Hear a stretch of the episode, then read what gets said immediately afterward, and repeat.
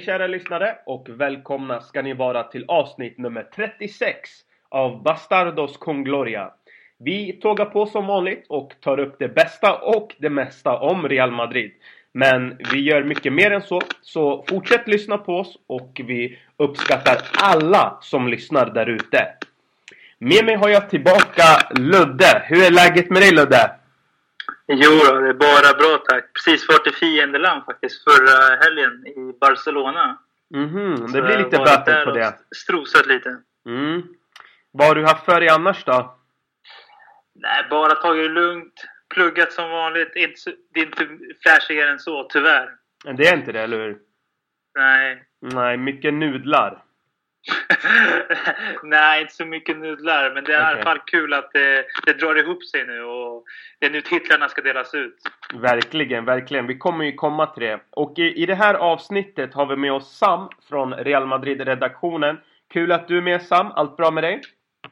Jo, allt är bra. Det är kul att vara med igen efter cirka ett år, ett års frånvaro. Ja, men precis. På ett år kan ju mycket hända va? Så är det. Eh, jag tycker att vi börjar med ett nyhetssvep och eh, därefter kan vi ju prata om Bilbao-matchen och mycket annat så häng gärna med! Real Madrid lottades såklart mot Bayern München i Champions League. Det blir Ancelotti mot Zidane. Alonsos kanske sista matcher i Champions League. Kroos mot sitt gamla lag och en hel del fotbollsgodis väntar. Real Madrid tog tre mycket viktiga poäng på San Mames mot Bilbao och slutresultatet skrevs till 1-2. Målskyttar i matchen för Real Madrid blev Benzema och Casemiro. France Football rapporterar att Perez var i Monaco i onsdag och tittade närmare på två spelare. Kun Agüero och Mbappe. Man såg att han eh, även käkade lunch med Monacos president. Sunday Mirror skriver att Tottenham är intresserade av Kovacic de vill avvakta med priset och få till kanske en bra deal. El Confidencial menar att Jorge Mendes har varit i kontakt med Real Madrid gällande Otamendi från Manchester City. Och det var nyhetssvepet för det här avsnittet. Vi börjar med dig Ludde. Eh, vad fastnade du på här i nyhetssvepet? Äh, det är väl det här, de här nya ryktena nu som har kommit kring Mbappé och att han ska vara aktuell för Real Madrid. Och med tanke på de franska kopplingarna som finns numera i Real Madrid så känns det väldigt troligt att det skulle kunna vara på tapeten i sommar där vi kan förvänta oss att Morata inte kommer tillåta en till säsong på bänken och bara få fem minuter i varje match.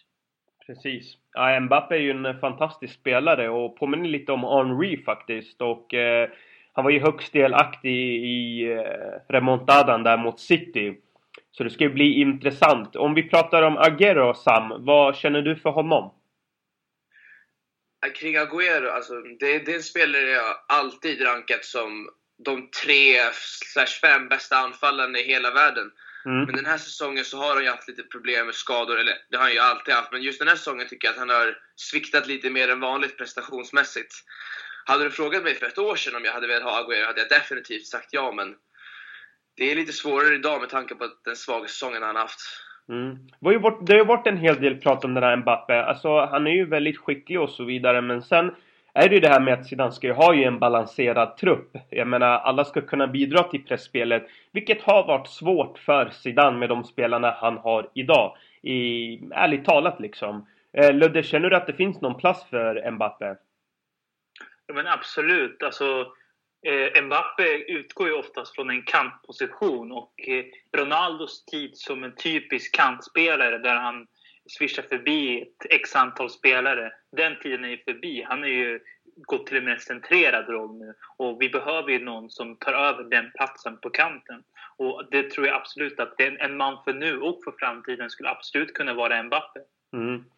Och om vi ska gå vidare och prata lite om lottningen. Eh, det blev ju såklart Bayern München. Vad annars liksom? Eh, allt det goda i den matchen. Eh, Sam, eh, vad anser du om lottningen?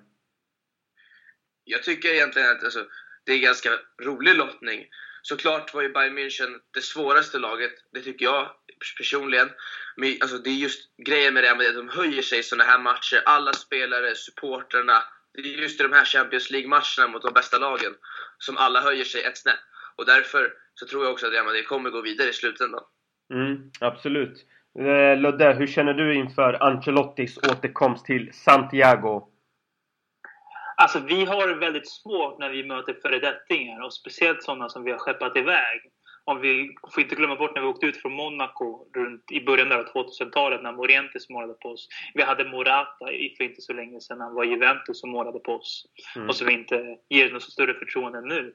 Så jag tror absolut att eh, Carlo Ancelotti, som vi ganska orättvist skeppade iväg också, Mm. kommer göra livet väldigt surt för Real Madrid och, och, vet också exakt vart man ska såra Real Madrid. För det är inte så många förändringar som har skett i Real Madrid-laget sedan Ancelotti lämnade.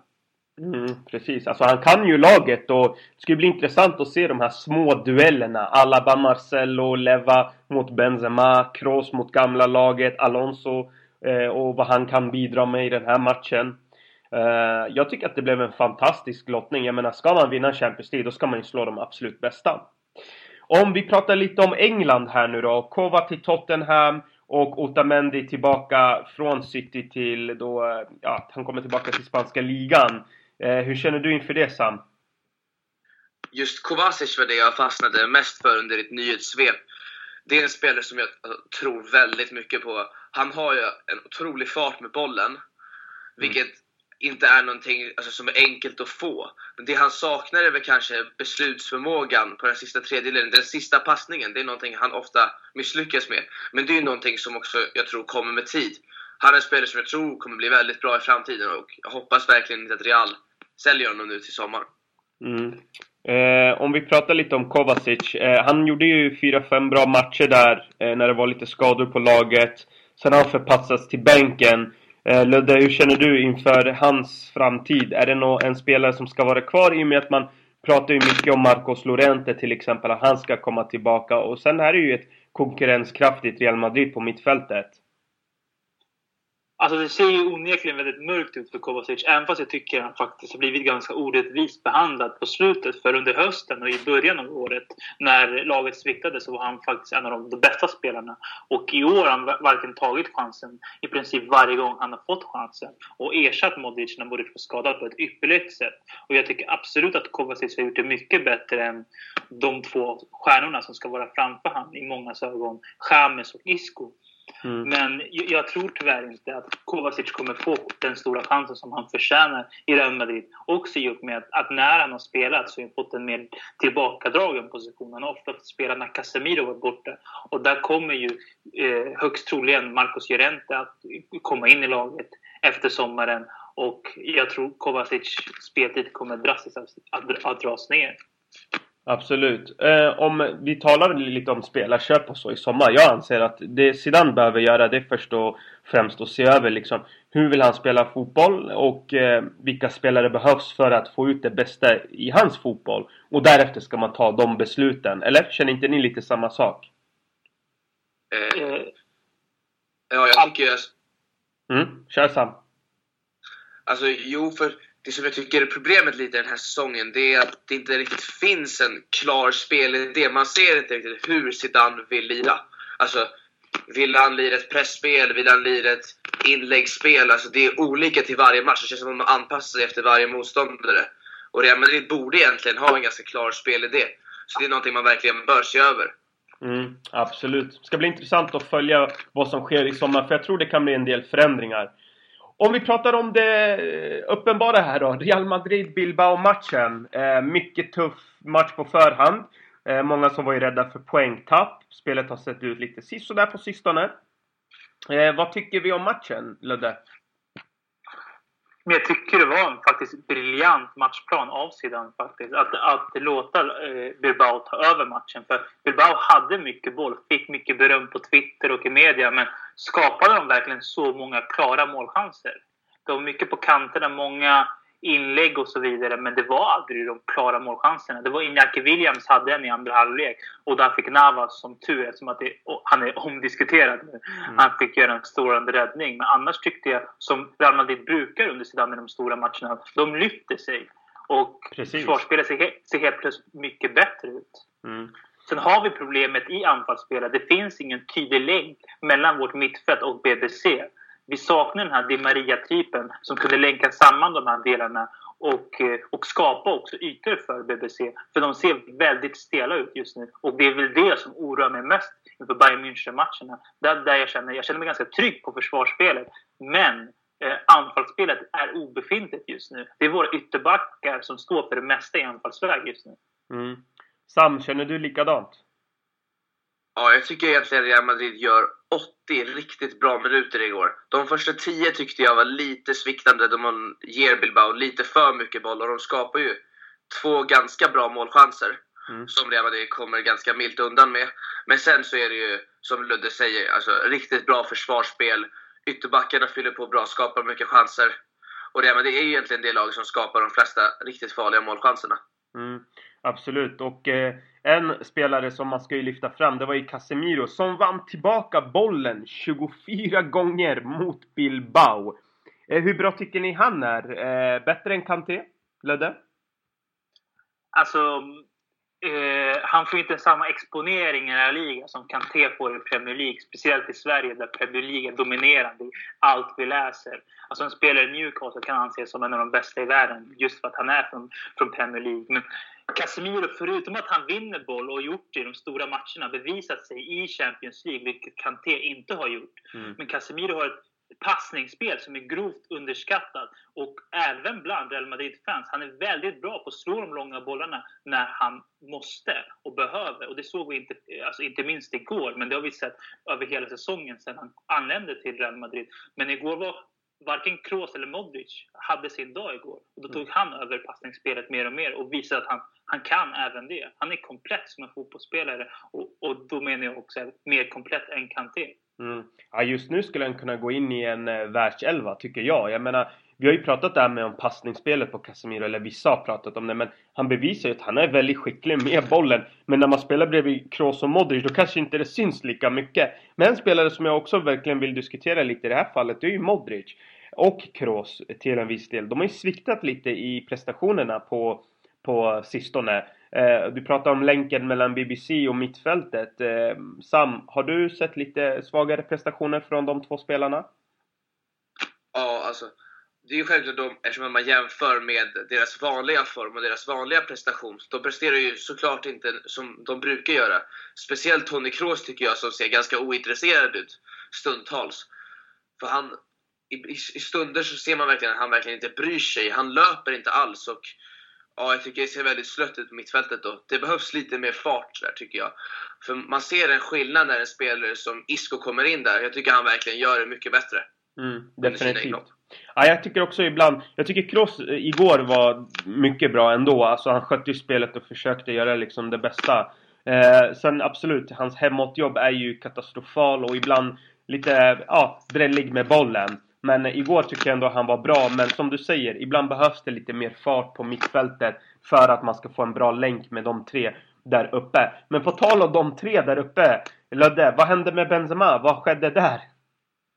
Nej, jag vet när han tog upp någon tåg innan matchen med sina kompisar. Du vet ju vad de håller på med, det där gänget.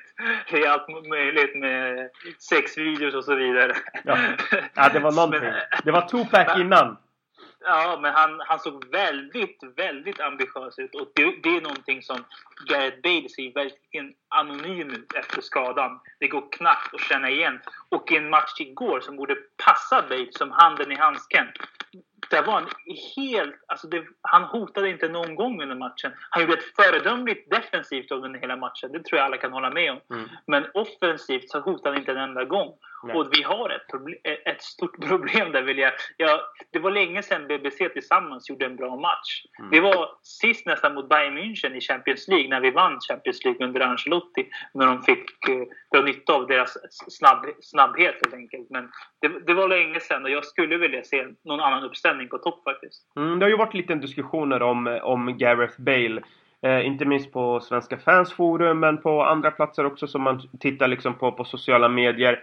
Han gjorde ju bra defensivt men samtidigt kände man också ibland att han kunde ju varit lite bättre i offensiv väg och försökt läsa spelet lite mer och kanske följa med i vissa anfall och, och kanske ändra lite position och försöka komma ner och hämta boll och, och så vidare. För det gjorde ju till exempel Benzema som var ju flertalet gånger ner och eh, på egen planhalva och hämtade boll och försökte liksom röra sig mellan linjerna. Där, krävde också, där krävs det också en spelförståelse. Så det handlar inte bara om att man gör ett defensivt jobb, för det måste man göra.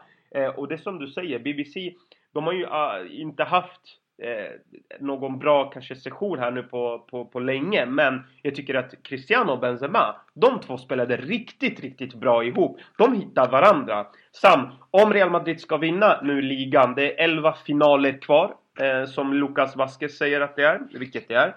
Eh, behöver vi en Gareth Bale i bra form och hur ska man få honom i bra form tror du? Eller vad behövs för honom så att han kan nå sin potential? Ja, det är, alltså, det är helt klart att Gareth Bale behövs för att, ja, men som Ludde säger, han är helt anonym igår i en match som verkligen bör passa honom. För Bilbaos backlinje står ju liksom vid halvplan hela tiden och det finns ju mängder av ytor bakom. Och vi ja. ser ju inte han ta en enda löpning bakom, vilket är ganska konstigt. Mm. Så att, alltså, för att få tillbaka honom i form, det, jag tror, alltså, det som rent generellt fungerar kring dessa alltså målgörare, det är att de bara måste göra ett, två mål för att komma igång. Och Bale behöver kanske en sån match. Nu kommer ju landslagsuppehållet. Det är en VM-kvalmatch för Wales om jag inte misstar mig. Han kan, om han lyckas där så kommer han nog komma tillbaka till Madrid med ett större självförtroende och förhoppningsvis leverera mål. Mm. Sen tycker jag att eh, Bale är lite malplacerad i Real Madrid. Jag tycker inte riktigt han gör sig, kommer till, riktigt till sin rätt i en kantposition. Det är när han spelar strax bakom anfallaren som han gjorde i slutet av förra säsongen i ligan. Och då han verkligen kommer till sin rätt. Han kommer till fler skottlägen. Han, kommer, han får också fler tillfällen att komma in och nicka in mål som han är väldigt bra på. Jag tror han har gjort fler nickmål än Ronaldo senaste året. Och Bale är viktig, precis som Sam säger. Han var den bästa spelaren under våren när vi vann Champions League. Mm. Utan tvekan. Han var ju faktiskt den bästa spelaren under, sommar, under sommarens EM också. Han var ju bättre än Ronaldo faktiskt förra året. Bara det att Ronaldo vann Ballon d'Or. Och det har ju andra meningar också. Ja men absolut. Alltså Gareth Bale förra säsongen var ju riktigt bra och tog ju ansvar när både Benzema och Ronaldo gick skadade. Eh, det var ju främst att båda var väldigt skadebenägna mot slutet på säsongen och då har vi ju sett till exempel att i år att Cristiano tar en lite mer tillbakadragen roll på det sättet att han spelar inte alla matcher. Men om vi pratar lite om tränarens insats i det här läget då. Zidane. Eh, fanns det någonting han kunde ha gjort bättre? Eller tyckte ni om när det ibland blev 4-4-2 när man försvarade och man tog in Lucas Vasquez? Jag tycker när han tog in Lucas Vasquez så förstod jag inte bytet från början. Men sen när Isco kom in då, då återgick man till balansen igen som fanns eh, tidigare. Eller vad känner ni kring Zidane? Ja, jag, jag tyckte att alltså, beslutet igår att eh, dra ut Luka Modric, det var väldigt konstigt. Mm. När han väl gjorde det, innan han då bytte in Isco, den där, de där 10 minuterna mellan bytena. För då verkligen tappade Real Madrid spelet med den där 4-4-2 formationen. De lyckades inte pressa Bilbao och Benjat, om jag inte misstar mig, fick väldigt mycket tid med bollen. Mm. För mycket tid och skapade alldeles för mycket chanser. Men det var ju när han då bytte in Isco i princip rättade till sitt misstag om man ska säga så. Som spelet började återgå till det som det var tidigare. Mm. Jag tyckte att han, det Zidane kunde ha gjort lite bättre där och lite mer känsla. Alltså absolut, det kan vara bra att visa att man har ballar av stål och byta ut de här spelarna då, Benzema, Ronaldo och Modric. Men där tycker jag att han kunde ha främst bytt ut kanske Gareth Bale och satt in Isco. För att få liksom mer ett 4-4-2 och mer kontroll på mittfältet. För att byta ut Ronaldo i det läget, jag tyckte det också var märkligt. Samtidigt som att byta ut Modric. Det kan man absolut få göra. Men jag tycker att Gareth Bale där och då borde ha blivit utbytt. Men sen gjorde han säkert mycket eh, i i väg. där Zidane kände väl att han behövdes. Men det kan ju också Lucas Vasquez göra om, om det ska vara bara så att man ska vara defensiv och försöka gå i djupledsspel. För att det är ändå Lucas Vasquez ganska bra på. Eller vad tycker ni? Men sen tror jag också det handlar om en, en, en psykologisk faktor. Om man tänker så här då har Ronaldo verkligen varit jättebra i år? Har Benzema verkligen varit jättebra i år? Har Modric varit så bra sista månaderna? Det är kanske en, en signal till dem för att få dem taggade inför det som komma skall. Och han kan inte ge Gareth Bale samma signal. Han har varit borta i sex månader. Då är det bättre att låta han få en, helt, en tuff match, en helt tuff match i benen innan, innan det, i, ligan avgörs för Real Madrid och Champions League under april månad. Mm. Så jag tror det mer var en sån faktor som spelade in i det här fallet. Nej men absolut, bra, bra, bra synpunkt där faktiskt. Absolut, det, är faktiskt, det har jag inte tänkt på innan men det kan du faktiskt ha rätt i. Och jag menar, för mig egentligen i, i, i det, slutlig, det slutgiltiga, det handlar ju ändå om att på något sätt få alla spelare taggade som du säger. Eh, man behöver Bale i bra slag om man ska vinna titlar. Detsamma gäller Benzema. Jag är inte helt övertygad om Benzema bara för att han gör en bra match mot Bilbao på bortaplan. Det här ska vi förvänta oss av en nummer 9. Det är att han ska göra mål. Jag kunde inte bry mig mindre om hans target play eller någon annan statistik som väljs och framföras i Champions League-sammanhang. Att vinna ligatitlar, då behöver du prestera mot Las Palmas på hemmaplan eller bortaplan mot Osasuna eller vilket lag det nu är. Eller? Sam? Ja, absolut. Mm. Ja, alltså, för jag tror att det som har varit Real Madrids fall de fyra senaste åren nu när man inte vunnit ligan, det är att man inte haft en hel trupp på 23 spelare som har levererat i ligamatcherna vecka in vecka ut när man ska rotera. Det är det som jag tycker Barca har gjort ganska bra, att de har liksom haft en trupp som har levererat. Och det är det Real Madrid har saknat. Men det är det som har sett lite bättre ut under Zidane, för han lyckas engagera alla, han lyckas motivera alla. Och just mm. därför är det nog viktigt, alltså, som Ludde säger, att ge Gareth Bale självförtroende nu när han kanske inte har spelat så alltså, jättemycket den senaste tiden. Mm. Så jag tycker det är, alltså, det är nog den viktigaste faktorn just nu, att få igång alla nu inför slutspurten, när man har så många matcher. Men vi kan väl slutligen fastställa att tre poäng borta mot Bilbao är väldigt starkt och det var ju liksom fantastiskt att beskåda. Och nu sätter man ju press på Barcelona som tar emot Valencia på hemmaplan. Eh, Ludde, känner du samma sak? Att de här tre poängen var väldigt viktiga nu för ligaspurten? Ja, för nu kan man egentligen sammanfatta det som att Real Madrid, som det stod i Marca igår, eh, La Liga se juega en casa, vilket betyder att eh, La Liga kommer avgöras på hemmaplan för Real Madrid. För nu väntar Barcelona, Atletico Madrid, Sevilla och Valencia på hemmaplan. Mm, absolut. Och, och det är ett skönt utgångsläge. Så att nu ligger allt i egna händer, vilket också betyder att en enorm press ligger på Zinedine För att han har lagt upp ordet för sig. Nu måste han bara liksom slutföra det. Nu är det bara att ta för sig på smörgåsbordet va? Absolut. Ja, ja, men lite så är det ju. Såklart. Det är ju viktiga matcher också på hemmaplan som ska spelas men alltid bättre att göra det på hemma än på bortaplan. Naturligtvis. Vi går vidare grabbar. Eh, nog om den matchen. Eh, vi fastställer eh, tre viktiga poäng i ligaspurten. Vi måste prata om eh, Real Madrids nästa motstånd och en viss spelare. Det är ju Alaves, Deportivo Alaves. Man möter dem den 2 april.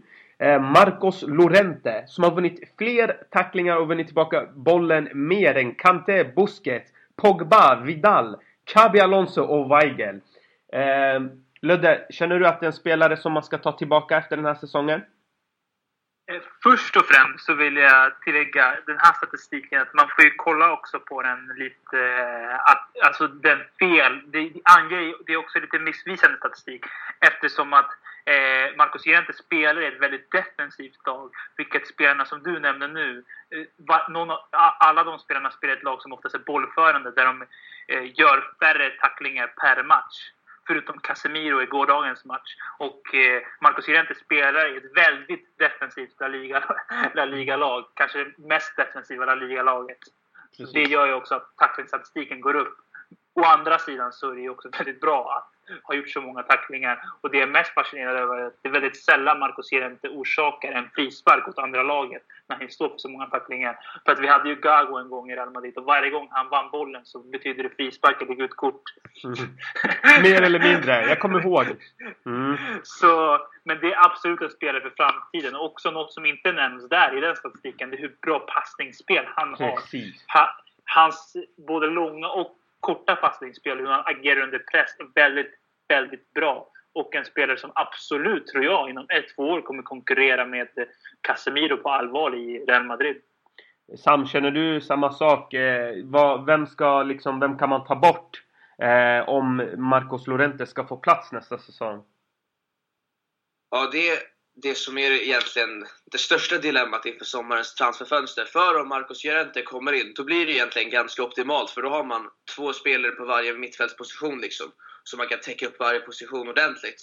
Men då måste ju, enligt mig, någon av James och Isco lämna. För just, speciellt James tycker inte jag har någon riktig plats i Zidans alltså, spelsätt. Och därför, även om han har presterat väldigt bra när han väl har fått chansen, så tycker inte jag att han har, alltså, har någon plats i laget. Och om nu Marcos Llorente kommer in till sommar tycker jag att han borde lämna. Mm, absolut, det ska bli intressant att följa honom för att det är definitivt, definitivt en spelare som bör komma tillbaka och därefter får man se hur, hur bra han egentligen är då. Alltså, man kan ju inte kanske döma så mycket ifrån Deportivo Alaves men samtidigt är det ju så, så, så gör han ju sina aktier starkare när han presterar så som han gör. Eh, nu har ju Zidane och Real Madrid ett viktigt grepp om ligan. Eh, om vi börjar med dig Sam, känner du att ligan är viktigare för Real Madrid i år eller är det Champions League som är viktigast? Ja, alltså det här är ju en svår fråga. Mm. För att jag prioriterar själv att vinna ligan faktiskt. Eftersom alltså det var ju så länge sedan, att vi, sedan vi vann ligan. Även om Champions League alltså, slår högre rent internationellt och det blir mer liksom imponerande för supportrar runt om. Men just att vi inte har vunnit ligan på så lång tid, alltså det börjar ju bli på gränsen till pinsamt nu att inte Real har vunnit ligan på, vad är det nu, fyra år, snart fem. Alltså nu, nu är det ju dags att man vinner ligan. Om jag skulle ställa sig inför ett val, vilken liga, alltså, titel man helst vinner, då är det nog La Liga. Mm, absolut, och det ser ju ganska bra ut då. Tror du att Real Madrid till slut tar ligaguldet då? Svårt att kanske vara objektiv, men vad tror du? Ja, jag tror faktiskt Real Madrid fixar det nu. Precis, alltså, som Ludde nämnde tidigare så är det ju fyra stycken om man ska säga, avgörande matcher mot Valencia, Sevilla, Atletico och Barca och alla de är på hemmaplan. Och Real Madrid är ju alltså, rent generellt alltså, starkare hemma när det väl alltså, vankas stormatcher. Och därför så tror jag att det kommer bildas en så stor inramning att spelarna kommer lyfta sig. För precis som jag nämnde med Bayern München-matchen så lyfter sig spelarna när det väl är sån atmosfär runt om. Och därför tror jag att spelarna väl kommer lyfta sig mot Atletico och Barca speciellt. Mm. Och därför kommer vi fixa de två matcherna och vinna. Ser du en nyckelmatch då eh, som kan definitivt avgöra ligan? Har du någon sån där match som du tänker extra mycket på? Alltså, det är ju svårt att inte säga El Clasico där 23 april. För det är ju, Barca ligger ju bara 5 poäng bakom. Om jag inte missar mig ligger väl Sevilla 8-10 poäng bakom nu eftersom de förlorade förra veckan. Precis. Men Exakt, för om man nu skakar vinner över Barcelona och har ett 8 poängs försprång, då är det ju, med, vad är det, 4-5 omgångar efter det, då är det ju i princip avgjort. Så därför ser jag den matchen som den mest avgörande. Mm. Ludde, hur känner du inför eh, det som ska komma nu? Vad är viktigast att fokusera på? Alltså jag tror att när vi kommer till lag som eh, Barcelona och Real Madrid trupperna är så stora så att slitaget det blir inte lika märkbart eftersom att du kan experimentera så mycket med laguppställningar och ändå få ut ganska mycket och besegra de flesta lagen i ligan. Så jag tror att det ena ger det andra. Liksom. Vinner Real Madrid mot Bayern München, får man den kicken och slår ut ett så stort lag så tror jag att det kommer spegla sig i La Liga. Mm. Och, och, också leda till att det gör att man får större chanser att vinna La Liga. Och samma sak för Barcelona. Barcelona, förutom att de råkar i ett väldigt klantigt poängtapp eh, borta mot Deportivo så tror jag att efter att de har vunnit 6-1 nu mot eh, PSG som ändå i år skulle slå till med Unai Emery som tränare. Om de också slår ut Juventus, de italienska mästarna som ser väldigt heta ut i år, så tror jag också att det kommer ge en kick och en stress hos Real Madrid mm. i, i ligaspelet. Jag tror det ena ger det andra. Definitivt. Om vi tittar på Real Madrids spelschema lite så ser man ju Deportivo Alaves hemmaplan, Leganes på bortaplan två matcher med all respekt för de två lagen. Man ska ta där då tre poäng. Sen om vi fortsätter där från 8 april och framåt. Då är det Real Madrid, Atletico Madrid, Bayern München, Real Madrid. Gijon borta och Bayern München hemma, Barca hemma, Deportivo borta, Valencia hemma, Granada borta, Real Madrid, Sevilla och Malaga borta. Det är ju inte enkla matcher som är kvar där. Nej, inte alls. Men jag skulle säga nyckeln för de här matcherna det är ju faktiskt att våra anfallare blir effektivare. För Ronaldo, jo visst, han har varit bra i spelet i vissa matcher. Men for, eh, han, hans procent, alltså träffprocent när han ska när han ska göra mål, mm. den är ganska dålig nu för tiden. Alltså han missar extremt mycket för att vara Ronaldo. Och, och likaså gäller Benzema, förutom igår när han precis var 100% Vi missar väldigt många eh, alltså klara målchanser. Och det har vi absolut inte råd med eh, med spelschemat som vi har nu. Vi måste vara effektiva och sen kunna stänga matcherna. Mm, absolut, nej jag håller faktiskt med. Det, för mig är, är det ligan som är viktigast. Champions League Alltså att vinna den två år i rad, visst, det hade varit fantastiskt. Det kanske hade till och med tagit före en ligaseger. Men senast ett lag vann Champions League två år i rad och då hette det inte ens Champions League. Det var 25-26 år sedan och det var väl Milan som gjorde det någon gång. Eh, så att eh, jag menar, nej, det är ligan som gäller 100% och jag menar någonstans av alla de här matcherna som man tittar på det är ju som du säger, det är någonstans att trion där uppe måste börja vakna till på olika sätt. Eh, Ronaldo absolut kan bli mycket mer effektivare. Sen ska vi säga också att han faktiskt skulle ha haft 1-2 mål på kontot igår. För det var felaktiga offside som dömdes igen. Eh, men såklart, absolut, han kan bli bättre. Benzema likaså och Bale har vi också pratat om. Men Bale får man ju avvakta lite och se med i och med att han har precis kommit tillbaka. Eh, sen är det ju viktigt att Zidane verkligen försöker en, en hålla på och hålla igång spelarna. Eh, oavsett att vi är så sent i säsongen spelar ingen roll. Alla spelare behövs. James, Isco, Vasquez. Eh, och även mittbackarna har vi haft också lite problem med, med både Varane och Pepe som har skadat sig en hel del. Så... Jag vill lyfta eh, Nacho. Mm. Nacho har gjort mer, spelat mer matcher än någonsin. Han är redan uppe i 16 ligamatcher i år. Absolut. Och tid, tidigare säsonger har han varit uppe kanske i 5-6 ligamatcher. Och så har han fått den eh, den, den betydelselösa Champions League-matchen, den sista matchen. Ja. det, är då, det är nog Nacho brukar få spela. Precis. Men i år har han fått chansen mer än någonsin. Och speciellt när han spelar bredvid Ramos så tycker jag de kompletterar varandra extremt bra. För när Nacho och Varann har spelat, då ser det absolut inte bra ut. Men eh, speciellt Ramos och Nacho tycker jag håller på att forma sig till ett riktigt starkt mittbackspar som jag absolut litar på för det som komma skall eftersom att Varann och Pepe är lite fram och tillbaka med skador Mm, absolut. Ja, jag vill bara tillägga, alltså, ja. just med alltså, Ramos och alltså, Varan. De är ju, alltså, Varan speciellt är en spelare som individuellt försvarsmässigt nog är bättre än Nacho. Men just att han och Ramos, det känns inte som att de riktigt alltså, fungerar ihop fullt ut. De får inte tillräckligt många matcher på rad där de spelar tillsammans och på så sätt alltså, etablera ett alltså, samspel. Men just alltså, som du säger så har ju Nacho verkligen gjort det med Ramos. Och det, alltså det ser ju verkligen bra ut. Speciellt igår mot ett alltså, så bra lag som Atletic. Man, alltså man släppte ju knappt till några chanser. Mm, absolut.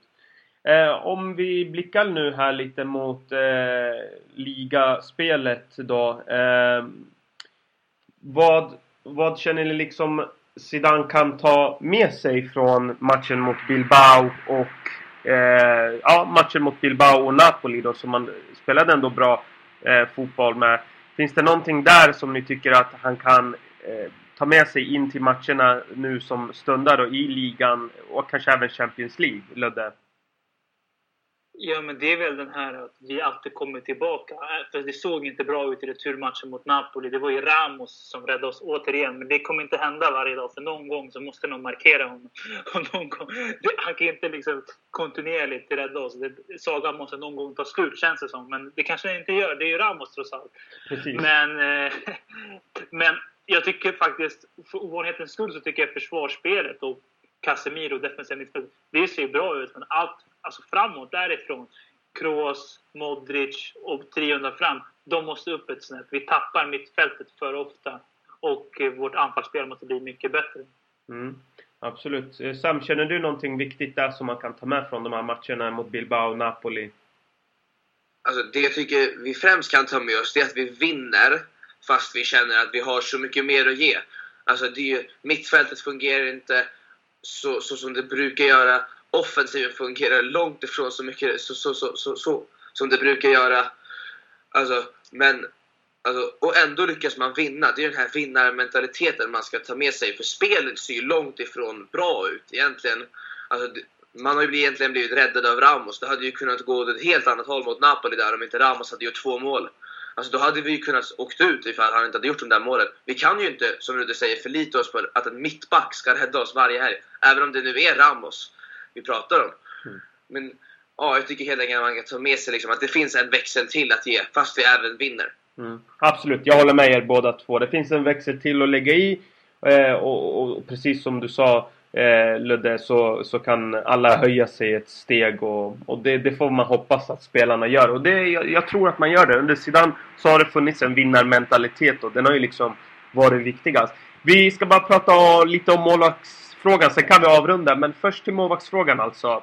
Eh, Kaeli Navas, man har ju pratat en hel del om honom och hans insatser. Lödde, hur känner du inför Kaeli Navas och hans fortsatta karriär i Real Madrid?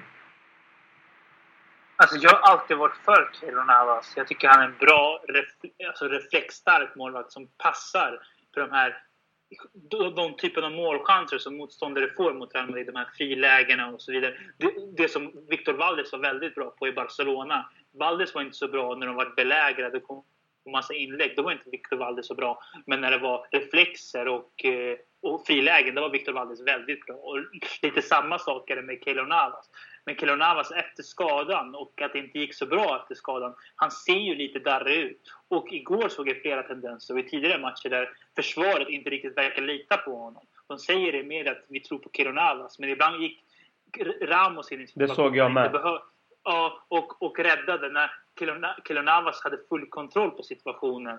Och det, vi, vi, vi, måste ju ha i åtanke att är, är Keylor Navas en målvakt som Perez vill ha i Real Madrid. Han är inte den här stjärnan. Det är ingen som brukar nämna ens Keylor bland de bästa målvakterna. Även fast han förtjänar att nämnas bland dem. Så han, är, han har inte den här stjärnstatusen som eh, vad heter, eh, Florentino Perez vill att en målvakt i Real Madrid ska ha. Florentino Perez var, ingen, eh, hade, var inget fan av Casillas. För han tyckte att Casillas var en för tillbakadragen målvakt och hade inte hade tillräckligt stor stjärnstatus. Och jag tror absolut att han kommer få gå för de Gea eller Courtois i, i sommar. Och sen beror det på vem han får. Mm. Eh, Sam, känner du samma sak angående Kaylor? Alltså, det jag kände kring Kaylor förra säsongen, det var att han alltså, verkligen motbevisade alla när han alltså, verkligen tog för sig. Och jag rankade honom som bland de 3-5 bästa målvakterna i världen. Men alltså, den här säsongen har jag alltså, verkligen tröttnat. Det har ju varit för många insatser där han har alltså, verkligen, för mig visat nonchalans. Alltså Napoli, Sevilla där Alltså han står ju felpositionerad och han, alltså, han ser inte alltså, så säker ut längre, så engagerad tycker jag. Och alltså, det finns ingen liksom, kommunikation mellan han och försvaret. Alltså, nej, han, han är inte en målvakt för Real Madrids, alltså sett till kvalitet längre tycker jag. Och jag tycker verkligen att man ska plocka in en ny målvakt i sommar. Mm, absolut. Äh, det ska bli eh, intressant att följa. Jag säger själv att jag gillar Kaeli Navas. Eh, den där faxmaskinhistorien, hela den biten. Att han ändå liksom tog tag i saker och ting och var väldigt tongivande i, i, i Champions League-titeln. Och så har han gjort det bra och efter skadan har han ju sett lite sisådär ut. Men det är väl också ganska normalt. Sen, sen som man säger då, eller som Ludde säger då, att spelarna eh, liksom går ut och försvarar honom. Zidane. Men man har ju sett under matchen att man ibland har varit lite tveksam på dem. Det jag kan tycka att som stör mig mest med Kaeli Navas, det är hans eh, spel med fötterna. Där har han ju en hel del att eh, utveckla. Och nu pratar jag inte om att han ska vara någon Terstegen eller någon Neuer. För det kunde jag bry mig mindre om att man ska vara. Men det jag kan kräva det är att man ändå ska kunna på något sätt kunna ta hand om en boll, skjuta upp bollen och försöka ändå hitta mer rätt adress. Många bolltapp ibland känns att Kaeli faktiskt står för när han bara skjuter bollen hejvilt lite hur som helst. Där tycker jag till exempel David de Gea, där ska han få ännu mer cred. Vi vet ju att han är bra med spelet med fötterna, men han är väldigt bra ändå med att inte fumla med bollen och ändå kunna vara så duktig. För vi har ju sett att de som tar det till en nivå där Pep till exempel vill att Willy Caballero eller Claudio Bravo eller Neuer eller någon annan målvakt som Ter Stegen, de ska ju vara mer att de ska ju ta risker också. Och det kan ju ibland skada eller ibland ja, eh, liksom backfire on you. Men här tycker jag någonstans att Taylor är lite för dålig med, med fötterna. Det är någonting som jag... Sen, sen tycker jag också man ska ha i åtanke att Taylor är inte... Alltså han är ju 29-30 bast. Jag kan inte ihåg den exakt, men han är gammal. Och han har inte för vana att vara så pressad i så här stora klubbar. Han var i Levante, liksom, du har ingenting att förlora i Levante. Och tidigare har han varit i Puerto Rico och hägrat i Latinamerika. Det är inte, det är inte alls samma press. Och det får tänka på att det året han presterade, då hade han ingenting att förlora. Faxmaskinen är facka och de hade bara han. Sen mm. gjorde han det väldigt bra när han inte hade, hade något att förlora. Men efter, och han fick kontrakt ett år till eftersom att han vann Champions League. Då visste han jag är kvar ett år till. Men efter du vinner Champions League, då har du bara saker att förlora. Mm, absolut. Ja, men en grej jag känner kring Kaylor är alltså just hans alltså, stil som målvakt tycker inte jag alltså, riktigt passar Real Madrid på det sättet. Han är en sån målvakt som verkligen lever på sina reflexer. Han står inte så bra positionerad, men han liksom lever på att han gör så här helt otroliga räddningar ibland och kommer tillbaka när det ser ut som att det inte finns någon chans. Men sen så finns det de här målvakterna som Neuer, Courtois. De gör inte de här TV-räddningarna, men det är för att de står rätt liksom redan innan skottet kommer. De läser spelet. Alltså, det är en sån målvakt jag tycker behövs. Som, liksom, det, ska inte, det ska inte bara se så akrobatiskt ut, bara han står rätt och tar bollen. Liksom. Mm. Ja, vi får väl följa eh, Keylors historia med intresse för att eh, det kan ske ganska mycket i sommar. Eh, men då måste också faxmaskinen där förhoppningsvis funka om det ska bli någonting där. Grabbar, jag känner att vi är ganska klara med det här avsnittet. Vad tyckte ni? Absolut. Mm. Jag tycker det är klart. Ja, vi tar ju alltid upp eh, såklart det bästa och mesta om eh, Real Madrid. Sam, hur var det att vara med igen? Ja, jo, det var ju lite roligt att snacka av sig liksom. Man sitter ju på så mycket tankar efter matcher och rykten och så här. Så det är bara skönt att komma och liksom snacka av sig, dela sina tankar, härligt. lite. Härligt, härligt. Eh, tack till alla som lyssnar. Fortsätt lyssna. Eh, den här podden växer bara och eh, vi är otroligt glada över det. Eh, till alla lyssnare där ute. Vi får snart ha någon tävling Ludde, tycker jag. Eller vad tycker du? Ja, vi får låta ut någonting. Kanske mm. en Svenska fanströja eller en eh, Real Madrid t-shirt. Ja, men någonting behöver vi där. Vi får ju tacka lyssnarna som sagt för att de lyssnar och att den här podden växer. Det är jättekul att se. Eh, vi... Eller så får du finansiera någonting med dina kurdiska pengar. Ja, det, det kanske... Det, kurdiska pengarna, det, det går bra så. Det går bra. Men som sagt, det får vi se hur det blir med det då. Eh, men som sagt, fortsätt lyssna. Ni vet var vi finns. Adios. Adios.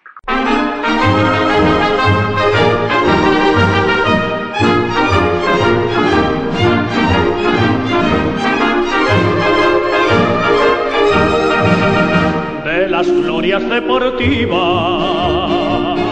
que campean por España. Va el Madrid con su bandera, limpia y blanca que no empaña. Club castizo y generoso, todo nervio y corazón. Veteranos y noveles, veteranos y noveles miran siempre sus laureles con respeto y emoción. A la Madrid, a la Madrid, noble y bélico Adalid, caballero del honor, a la Madrid, a la Madrid, a triunfar en buena lid, defendiendo tu color, a la Madrid, a la Madrid, a la Madrid, a la Madrid, a la Madrid, noble rey y guarda caballero del honor. Arambalí, arambalí.